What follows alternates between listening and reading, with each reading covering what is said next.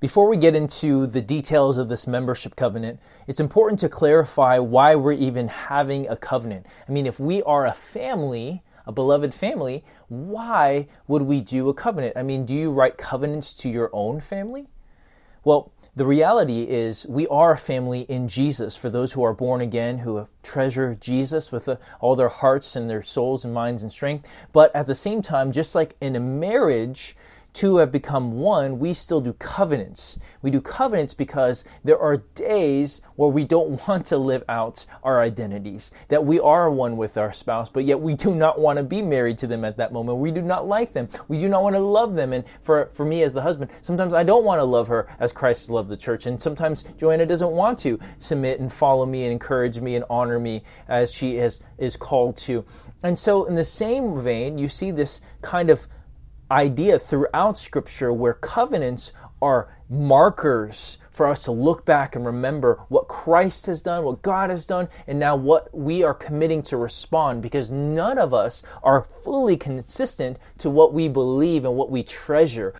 All of us have days where we're not walking worthy of the gospel and we do not want to. And so the covenants are there for those days where we do not want to fulfill what we have committed ourselves to, for, for us not to fulfill the one another's call to us in Scripture. And as we go through these different points in the covenant, there are points here that they sound great on paper. I mean, yeah, I love people. I want to love people. But what about loving them when they've wronged you or loving them when they have fallen short of what your expectations are and what my expectations are? These covenants are great. Um, anchors for us in a community that will go through storms, will go through challenges and times where people will let us down, and times where we just want to skedaddle and get out of here. And so we want to push against the cultural norm of, of praising spontaneity as an idol to saying that, you know, if I don't feel like doing it, then it's not genuine. That there's going to be times where these covenants are going to hold us steady when we don't feel like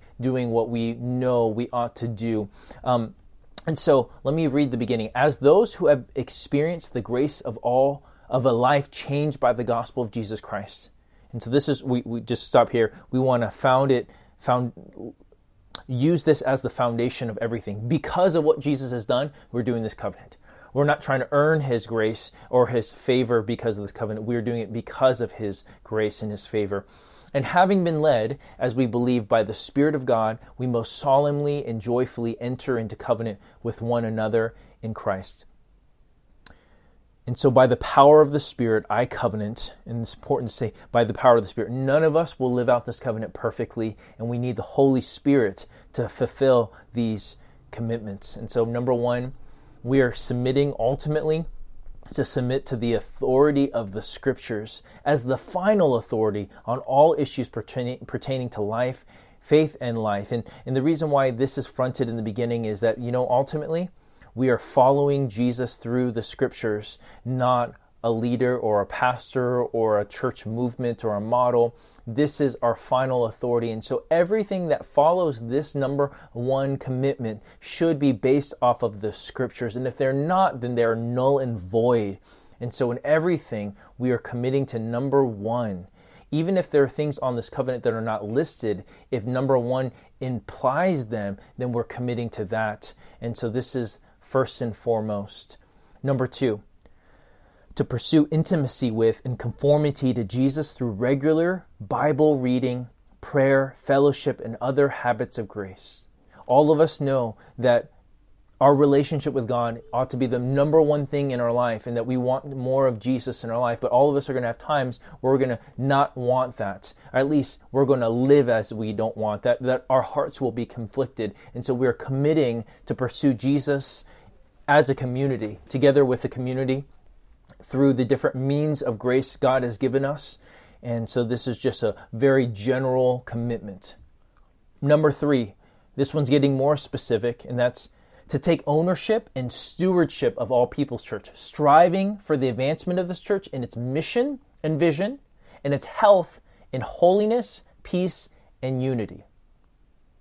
Now, this is the point that takes and elevates this covenant from just being something you're committing to, but something that you are owning in the sense that we are calling all of ourselves as a church. If you want to be a member at APC, that you would own APC that you would steward APC as if it's your own baby and not to have a disconnected, oh, that's the pastor's church or that's Sam's church or that's their, you know, this is your church. And so that you would defend it, you would uh, support it, you would do everything as if it's your own dream.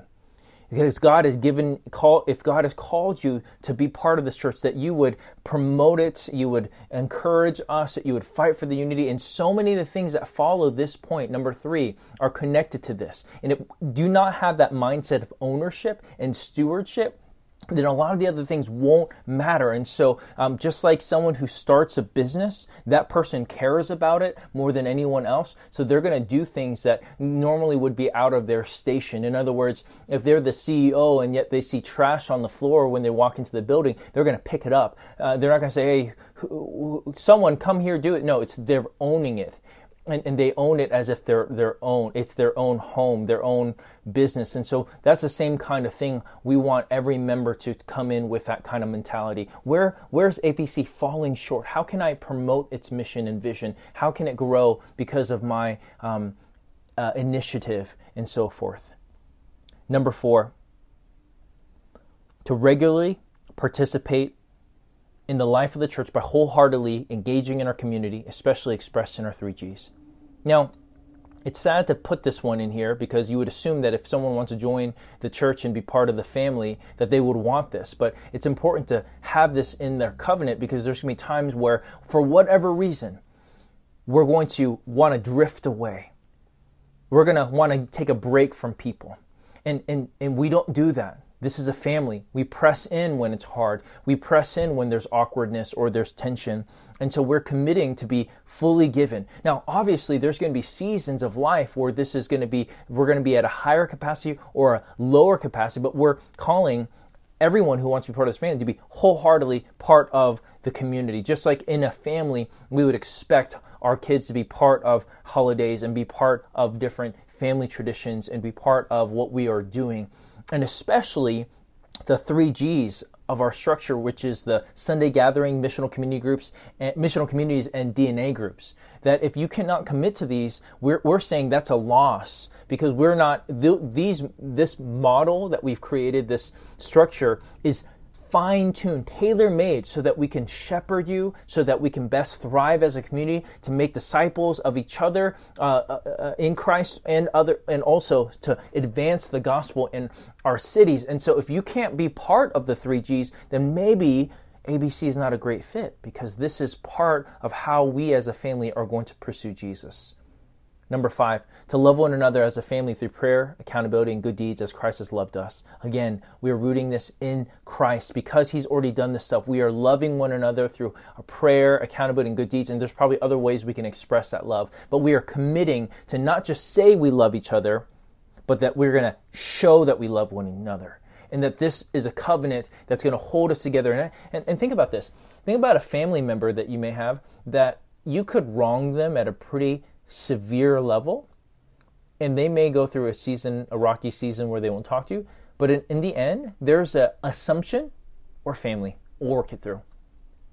Sad thing is, we, we can't have that confidence often in the church because people can just leave and not talk to you and, and defriend you on Facebook. But you, you can't do that in family families typically. Um, outside of pending, you know, crazy situations, you're like, I'm going to see them at Christmas, or I'm going to, I have to work this out. They're family. They're, she's my sister. She's my, he's my brother. And so that kind of same mentality of committing to love one another like a family, because we are a family. Number six.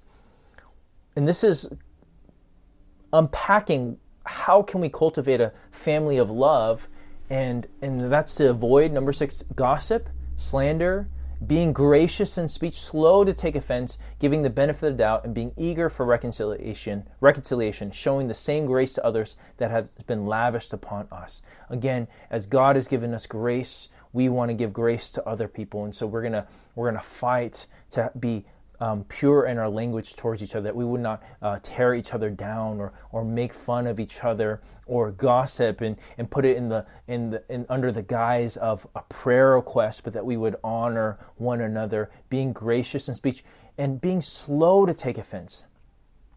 In other words, assuming the best in other people, giving the benefit of doubt. Oh, they said that comment. Maybe they mean it in a way that I don't understand. Or maybe culturally, and this is going to be doubly true, if we truly are a church that's going to reach all kinds of people, there's going to be lots of times we're going to misunderstand each other culturally. So one word or one phrase or one habit or expression in one culture could mean something drastically different in another. And so rather than just assuming the worst case scenario, um, asking questions and being slow to take uh, offense and always um, eager for reconciliation, eager for it to be the best case scenario. Um, I heard one person said whenever you know someone says something to them that you know strikes them weird, they assume a few things. They assume that the person um, loves God more than them, that that person is smarter than them, and then that person, uh, and then they try to think of what is the most positive possibility of the way why they're doing that, rather than gravita- gravitating towards the worst possibility. Number seven, to eagerly maintain the unity in the Spirit and seek to be an agent of peace, even to the point of mediation and intercession. Now, this is going to be challenging for all of us, is because this is not just saying, hey, make sure that you're right with other people, but that if we're a family, to look around and if you see in your community, in your missional community, you see a faction growing, or people are speaking ill of each other, or there's division and they're cold, that you would to pray for them, and that you would even at times, with wisdom and grace, intercede and stand in the gap between those two people to bring a peace, be a peacemaker. That we would have a, urgent longing for unity always and to fight for that. If you would ever see something that's going to cause disunity that's unwarranted, unhealthy, and unbiblical, that you would be grieved before you would even go there and that you would fight for that kind of unity in every possible way. Oh God, that w- what kind of community we could be if we had a whole church full of people who are fighting for unity and eagerly maintaining what we already have in the Holy Spirit. Number eight, to steward the resources God has given me and this includes time, talent, spiritual gifts, and finances. This would include regular financial giving to the church, serving and participation in the community that's sacrificial, cheerful, and volunteer. You know, voluntary. You know, this is this is given. This is a given in a family. If you're a family, you just assume that people are going to own it. They're going to give of their gifts and their time and their talents. But this is something that's important. If if you can't contribute at some level, and every, every single one of us are in different seasons and situations, whether it's a financial debt or if it's a season where you're just at max capacity. That's understandable and that's part of a family. However, if you do not have a heart that is given towards that or want, wanting to move towards that, something needs to change. We need to have a conversation about this because this is part of a family that you are giving generously. And our encouragement when it comes to just the financial piece, not, not the gift piece or the time piece, but we're encouraging everyone to use to to use eight percent as a as like a tithe. And, and we don't believe the new testament teaches the tithe. All of our finances is the lord's. It's all his. And, and, and by extension it's all the church universal. But we are encouraging people to use 8% as a good um, kind of bar of a, a goal to give to at least 8% to the main church and then setting 2% aside for other needs, whether it's missions or local needs in the community, especially local needs in the community. So, if let's say you you made um, a thousand dollars a month, okay, just to make the math easy, you would have um, eight, 80 bucks set aside to give to the church, and then 20 bucks a month set aside to bless someone. And that, that that would be always set apart in your thinking. And maybe that's rolling over and one day you hear that there's a need and, and then you have oh i have 60 bucks set apart for this. That we want to be a community that doesn't just pull pull our resources together and centralize, but also have money set aside, set aside to bless people actively and look for opportunities to be agents of blessing. Number nine is kind of a general thing, but is a commitment to walk in holiness in all areas of life, and by the power of the Spirit, of course, by the gospel, by God's grace. And so this is a general commitment for holiness. And so if there's a day where one of our members, including myself, just starts to fall into repeated habits of sin and I'm not repenting of, that you would hold me to this covenant, that I've committed to a life of holiness that is set apart as a worship to Jesus. Number 10, to take seriously the responsibility of Christian freedom, especially actions or situations that can present a stumbling block to another. This is um, remembering, sorry, the last part, remembering that sometimes love restricts freedoms. Now, this actually requires probably a whole sermon or a sermon series to un- understand what it means that we have Christian liberty. But there are a lot of things that we are able to do because of Jesus, but sometimes we ought not to do. And so, to give a very, very concrete example, but th- this could look very differently, is that we want to be careful on loving our community and others in such a way that would promote unity and the good of others. And so, let's say you are in a DNA group, and two out of the three um, are ex alcoholics and struggling with that. Then you have all the freedom in the world to drink around them, but perhaps it would be wisest to restrict your freedom to drink for that season as you love and help and serve and disciple these other brothers or sisters. That's just one example that can look differently at different times. Number 11, to submit to the discipline of God through His Holy Spirit. Okay, so we had a talk a few weeks ago about um, membership, and then we, we spoke about um, the importance of church discipline. Now, I'm not going to go through all the details again, but remember, church discipline is just um, is something that should be happening all the time, every day, and that's as simple as encouraging someone. Hey, you know, um, I'm going to encourage you in this, or asking a question, a thoughtful, um, a specific question, encouraging or challenging someone in, in love and grace. Uh, but if, all the processes that we've seen in 1 Corinthians 5 and Matthew 18 fail, they ulti- it can ultimately turn into um, excommunication and, and, treating them like an unbeliever, which would mean we love them and reach out to them, but we don't we can no longer affirm them as a Christian as far as the fruit is showing. And so this commitment in number 11 is calling ourselves to we are committing and submitting to each other that we will receive church discipline and that we would give it also. Uh, and it, it, we need both sides doing it. We need to humbly receive and humbly and graciously give. And if we have a community that we're regularly um, uh, encouraging and rebuking each other in love in the small things, we will avoid having the big blowouts. And so it's very important that we uh, exercise number 11 at a very micro level in order to protect us from going to the macro level, which is usually a, a long season or seasons of destructive behavior that was under the waters, that was compromising.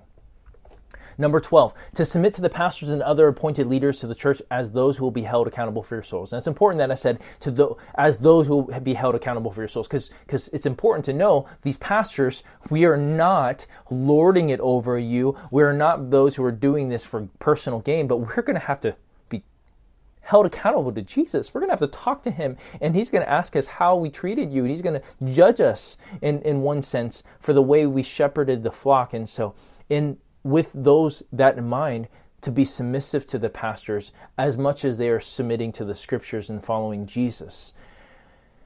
Um, this is a tough thing to say in our culture because we hate submission and we have seen ample abuses of authority, but this is a biblical reality. And so the call is for every member to be persuadable that's actually the Greek word uh, for submit in Hebrews 13, 17, to be a persuadable person, that you would not be a pain to lead, not always questioning in a belligerent way. Obviously, we want questions and pushback and, and, and earnest wrestlings, but we but but there's a difference between someone who's just always pushing against and and the pastors are never enough. And and if that's the case, uh, then maybe another church would be a better fit for you. The reality is we won't be enough. Jesus is the only one enough, and we're going to do our best as imperfectly as we will execute in following him and shepherding you. But this is a call to submit to the pastors, and that's including for me, Sam. I'm submitting to the other pastors also. Number 13, we're almost done to pray for and honor the pastors while holding them accountable to biblical standards for leaders throughout through biblically mandated, mandated ways. And so there's if you look through the pastoral epistles, it kind of explains what to do when it comes to what I mean by biblically mandated ways. But the call here is to pray for, pray for us. I, I, I covet your prayers. I, I'd pay you for to pray for us. We need your prayers. I'll die without your prayers. And and honor us and, and, and whatever that I, I'm. I'm being tripped up. I'm tripped up at all during this talk, but I'm tripping up over this word honor because it feels self serving. But it would be less loving to you not to include this because we're called to share those the good things with those who teach us. And so there is a danger because in some cultures we we have a hyper honor uh, towards idolatry and enablement to the pastors, and in other cultures it's it, there's no honor to the pastors. And there's a healthy medium uh, that we want to walk that is biblical. And so we're also committing to honor each other and especially honor the pastors, and not in a way where they're separate from us, like oh you're the pastors and we're like the nobodies. No, we're all important, but there is a special honor to the pastors. Number 14, finally. Should I leave the church for righteous reasons, I will notify the church leaders so that I may be sent. And if possible, unite with a like minded church where I can carry on the spirit of this covenant.